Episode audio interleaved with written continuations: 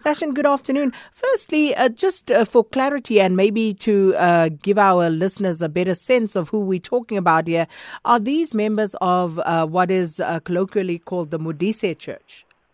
Yes, that is correct. So basically, what happened here is that this started brewing from late last night, where one of the members of the church, who is the original pastor's son, um, who passed away a few years ago, he actually took full control of the church from last night and brought in security guards and so on to protect the church, to allow his brother, which is in fact the other faction of the church, and his congregation not to come into the church.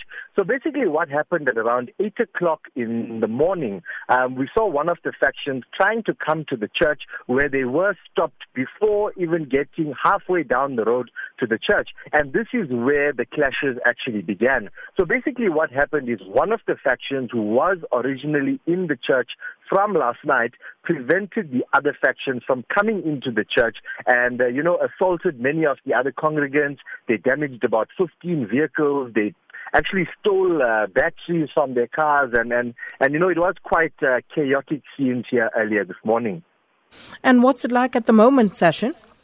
Now, as we stand, there is a massive police contingent which has been deployed to the scene and they have uh, contained the situation quite well. We do see the tactical response team here, the public order policing, and dozens of other units which have actually created a barricade um, in between the church and the beginning of the road where they have split up the two factions. So everything is currently under control at this stage. However, all the damaged vehicles and all of the, the, the debris and all of that are still strewn across the roads. So I take it then uh, no arrests have been affected by the police?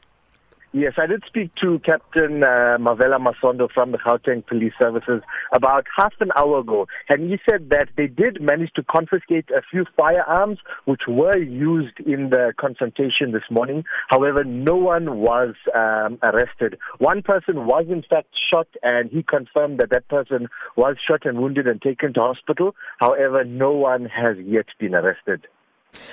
Did you manage to speak to any of the congregants there, Session, about what is actually going on? Yes, I did actually manage to speak to one of the congregants whose car was thoroughly damaged by uh, the op- opposing fa- uh, faction.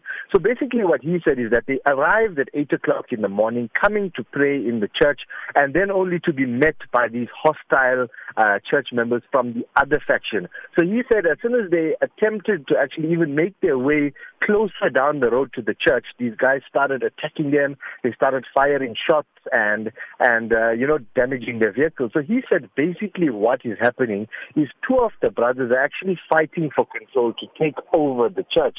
So at this stage, cops are actually still trying to bring the church leaders of both the groups together to come and have a meeting to actually find uh, you know a solution and try and put an end to this once and for all.